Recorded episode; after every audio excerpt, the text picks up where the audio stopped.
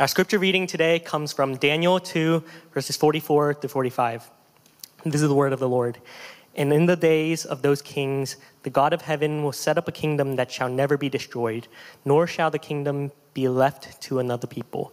It shall break in pieces all of these kingdoms and bring them to an end, and it shall stand forever, just as you saw that a stone was cut from a mountain by no human hand, and that it broke in pieces the iron, the bronze, the clay, the silver, and the gold.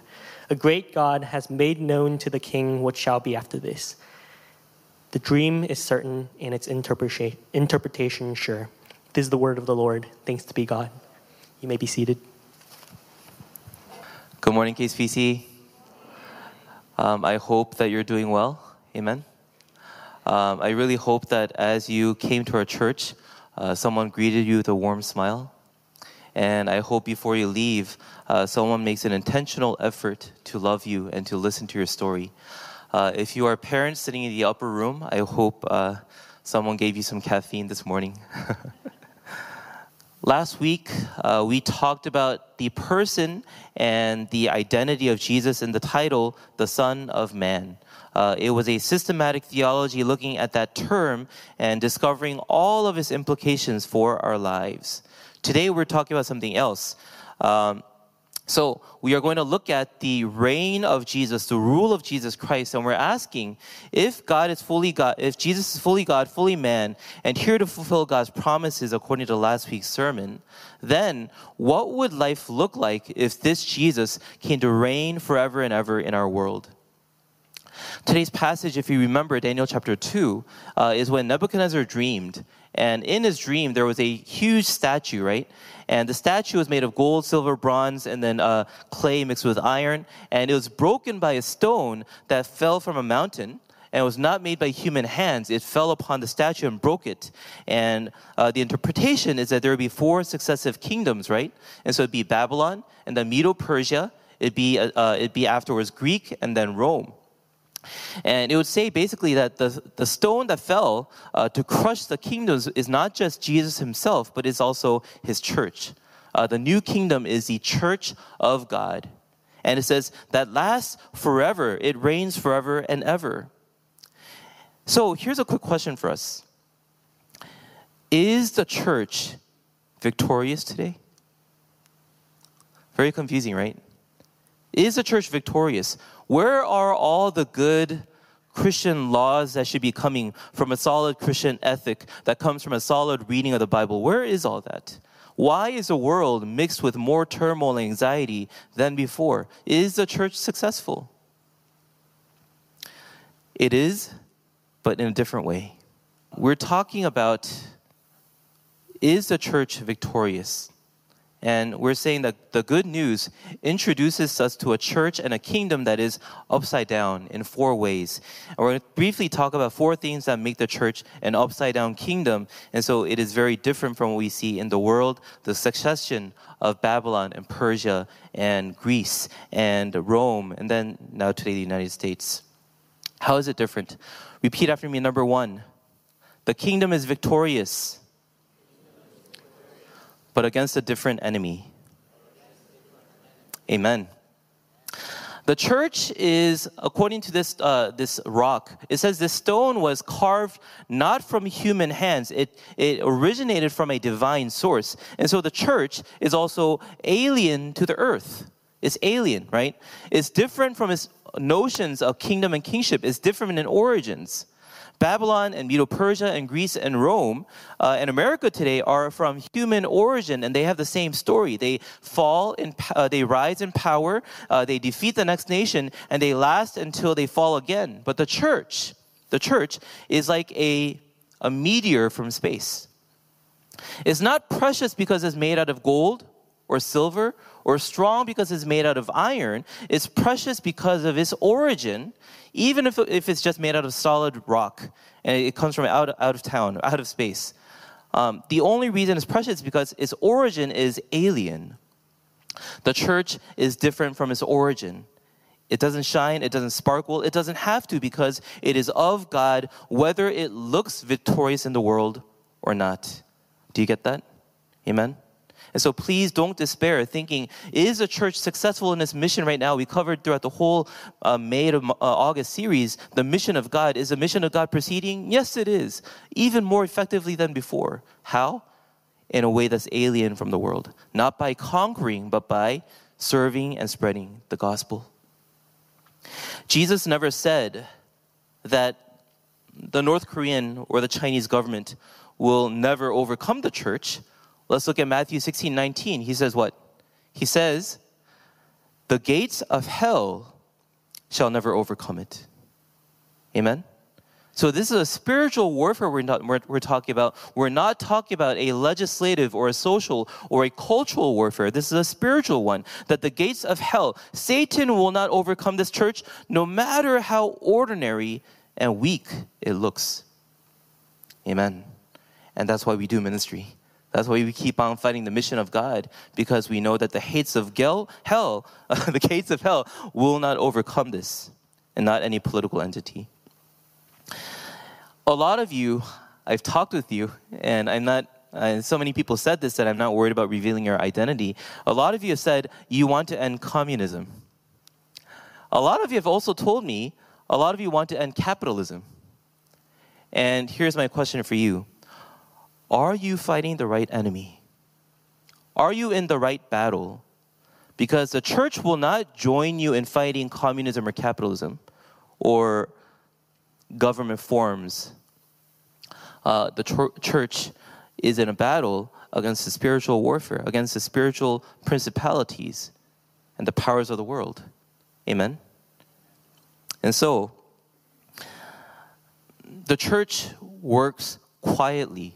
What does Jesus compare the church to? Like leaven in bread, like the gospel is like leaven in bread.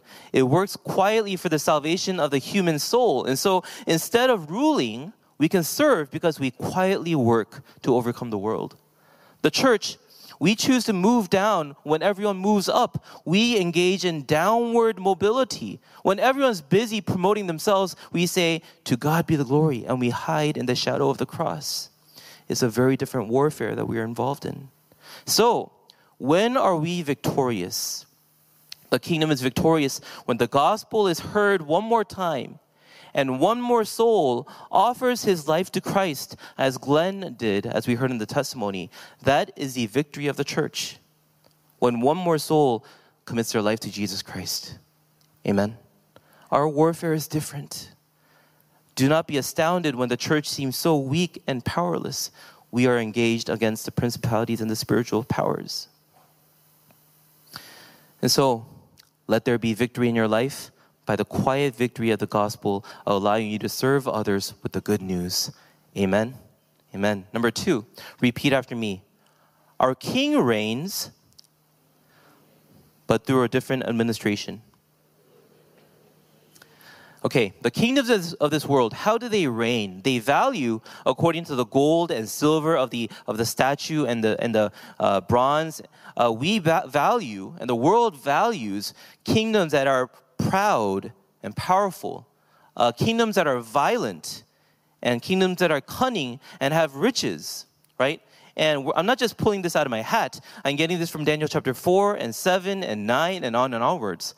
Daniel chapter 4 talks about the second dream of Nebuchadnezzar, right? It's about the vision of the huge tree. Sorry, this is Belshazzar. It talks about a huge tree that proudly covers the whole world. And Daniel says this stands for Babylon. It's so proud, it's so rich, it's so influential that it covers the whole world and everyone comes to rest in it. But there is a watcher who watches that tree and says, that tree must be cut down because it is proud. So we know that our king values humility, amen? And then Daniel chapter 7, it shows what? 4 violent beasts coming out of the waters of the sea, the chaos of the sea. And it shows what? It shows Babylon, it shows Medo-Persia, it shows the fast Greek Empire, it shows the vicious Roman Empire. And all the same thing is said about them is that they are violent. They have blood in their mouth or their claws. And then it compares it to the Son of Man who comes to bring peace, and he doesn't engage in warfare. He just comes and sits on the throne. Remember that sermon? And so what we see is that God also values peace and not violence. In the chapter 9, it shows the abomination of desolation, the Antichrist, who is known for his cunning. His cunning allows him to persuade all these nations to follow him. And when Jesus comes, what it says about him is that the Messiah is known for speaking the truth. Cunning versus truth, right? Violence versus peace. And then we have power and pride versus humility. It is an upside-down kingdom. The administration is different. Jesus serves in a different way. And so our King, Jesus, is humble and not proud. I don't know how much of a comfort that is to me right now. He is peaceful and not violent. He is truthful, not cunning. He was a carpenter. He was born in Bethlehem. He lived as a Nazarene, a very common origin. For younger folks, it's like Superman's Clark Kent living in Smallville or Kansas, depending on which DC universe you like. But it's an extraordinary supernatural figure living amongst the poor and the common.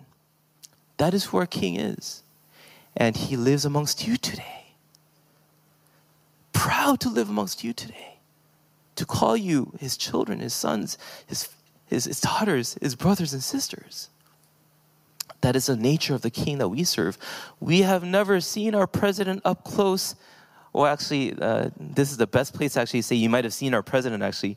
But none of us see their ruler. None of us see our king. None of us see the monarch that is in charge of our system. But we have Jesus living in us. He is that approachable. Our King hates it when a Pharisee says in the temple, "God, thank you, I am not like the other sinners." Jesus hated that. But our King rejoices when a tax collector can't even look at God and he beats his chest saying, "God, have mercy on me, a sinner." That's where Jesus is. Our King hates it when his disciple cuts off the ear of a religious leader who's trying to arrest Jesus. But he heals his ear saying, "Those who rise by the sword will fall by the sword." We have a humble King. Amen? I've been meditating on this for a long time, and it gets juxtaposed with a lot of the conversations I have. A lot of the pastors and leaders around me, they ask me a similar question. They ask me, "Is the second generation ready to lead the first generation?" They ask me that. And of course, as part of the second generation, straddling the first generation, I want to say, yes, we're ready. Yes, we are. We can lead the church. But here's the thing. I have to be honest in my own evaluation. What does 1.5s and second generation Christians bring to the table as Korean Americans? Because a lot of times we notice our Korean counterparts, they have radical service. They're up at 4 a.m. and they're serving until 4 p.m. at the church and no one pays them. And it's hard to say that we should do that because we have so much common sense. It doesn't make sense. We have no time. We have no energy. And so we can't follow the Korean side in terms of radical service. There's white churches, and they are known for precision, common sense, good structure and infrastructure, and good decisions and leadership. It's hard to follow that. We have African-American churches, passionate, extravagant worship. And I keep on asking myself, are we ready as a second generation to lead the church? Why am I saying this? There's only one answer. And I think it's the best answer. If our generation would be humble, we can lead. Amen? When we're able to say, "Father, we provide nothing. We have no merit. We are unable to lead apart from your grace and your sovereignty." Those are the people that God uses. Not those who say, "I have this ABC skill set and this ABC connection." Those are but dust before God. But God values those who know that they are broken and humble because he is a humble King. Amen? So this sounds maybe typical. But celebrate your weakness. In there, Christ has room to move in your life. And amongst us, that is how we serve KCPC, in our humility. Amen. Number 3, Repeat after me. We can enter God's kingdom, but with different membership terms. Amen. The kingdoms of the world are entered by contribution, by merit, power, money, status. The Yellowstone Club in Montana, the last time I checked, and this was before COVID, it might have skyrocketed. They have to pay $250,000 for a membership fee annually. Very rich, right? Any form of community that you look for in the world will ask you to contribute something. Long-standing, skill, academics, being in the same neighborhood even. How do you enter the body of Christ and join the church? How is it? It's entered differently. Let's look at Mark 1:14-15. Mark 1:14-15, it says, Jesus came into Galilee proclaiming the same word, the gospel of God, the gospel of the kingdom of God, and saying what? The time is fulfilled, is here now. The kingdom of God is at hand. Repent and believe in the gospel. The only way to enter God's kingdom is to repent and believe in the gospel. Amen?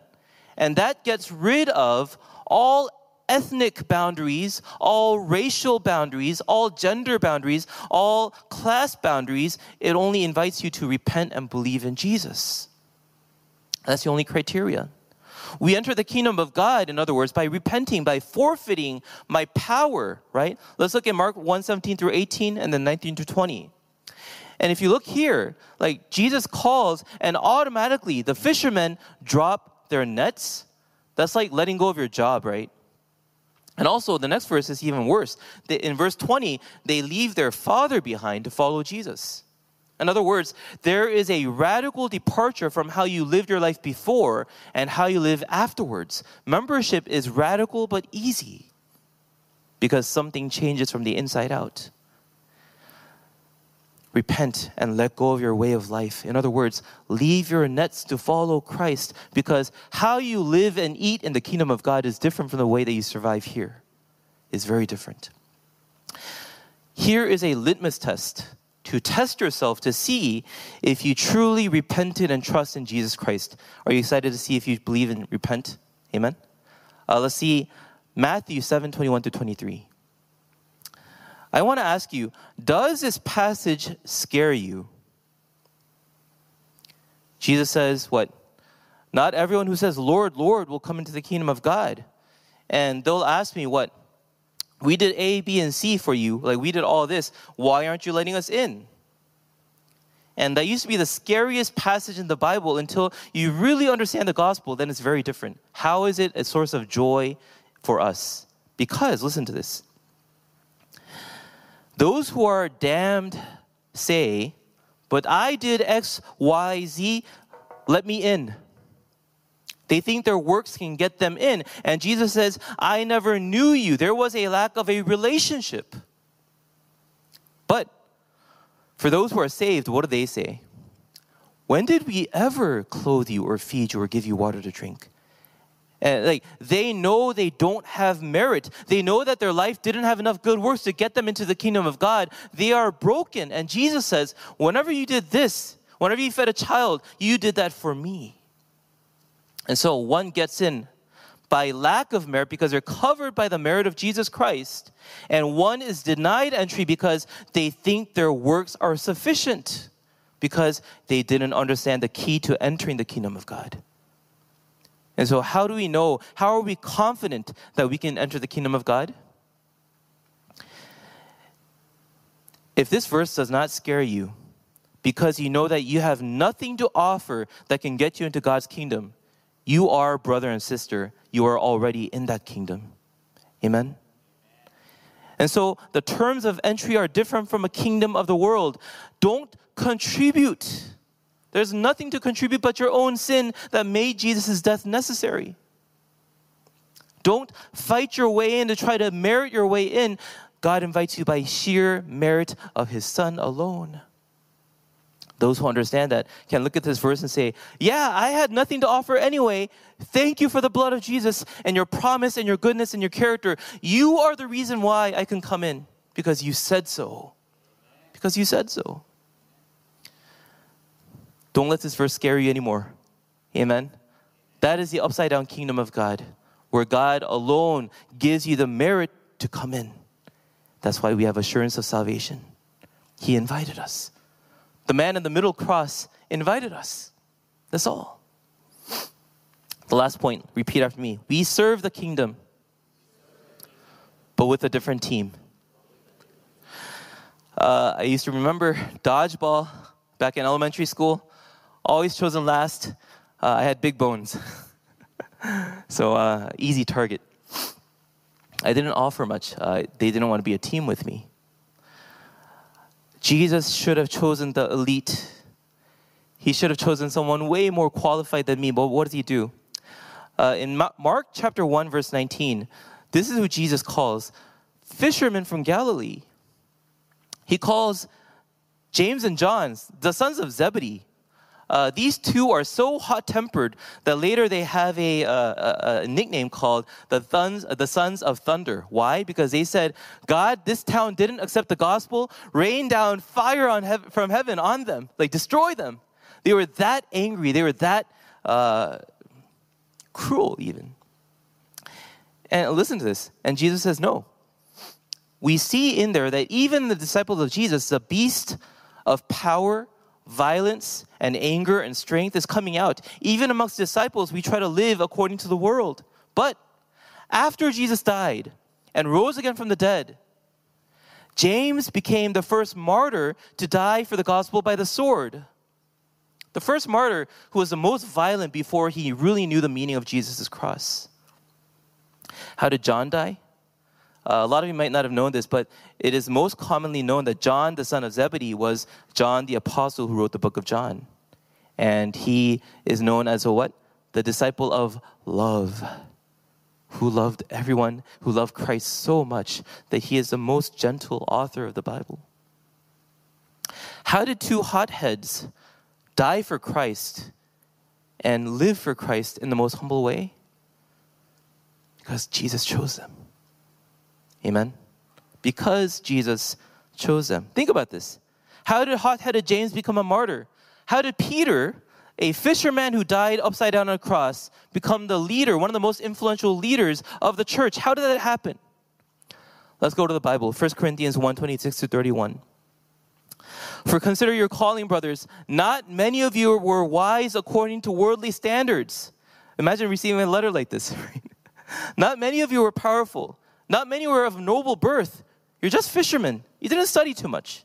But God chose what is foolish in the world to shame the wise.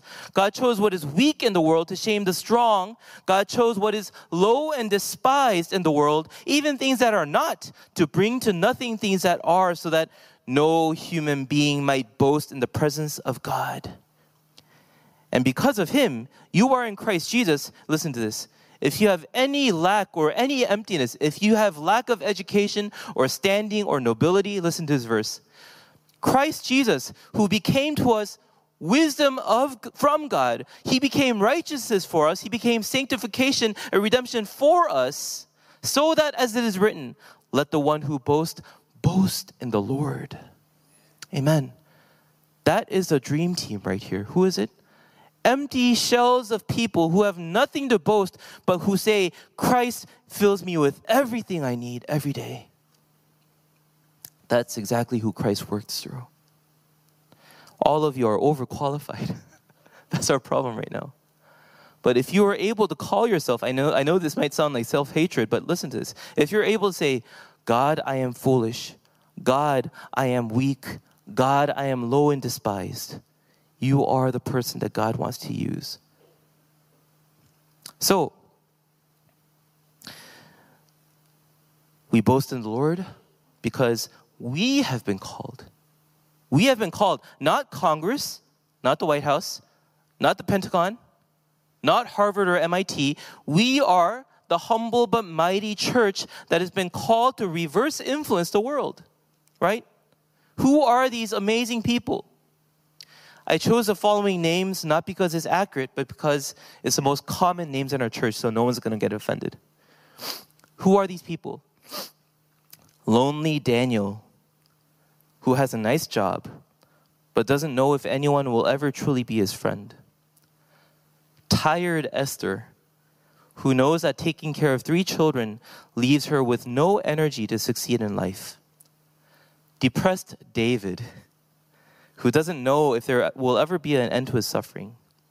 Or divorced Sarah, who no longer dreams about having a family after her traumatic breakup.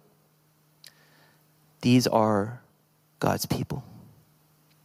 Quietly and skillfully, God uses these people and nobody else. He fills them with the Spirit. He covers them in his blood, calls them precious. He empowers them with the gifts and the fruit of the Holy Spirit. What lack do we have if we are in Christ? Amen? He calls us. He gave us the blood of Jesus Christ. He gives us the fruit and the gifts of the Spirit. He gives us all his resources to evangelize, not just to survive. What lack do we have? We are the team of God. That is the upside down nature of God's kingdom. So, look at the person next to you. Really do it. This person is weirder than you think.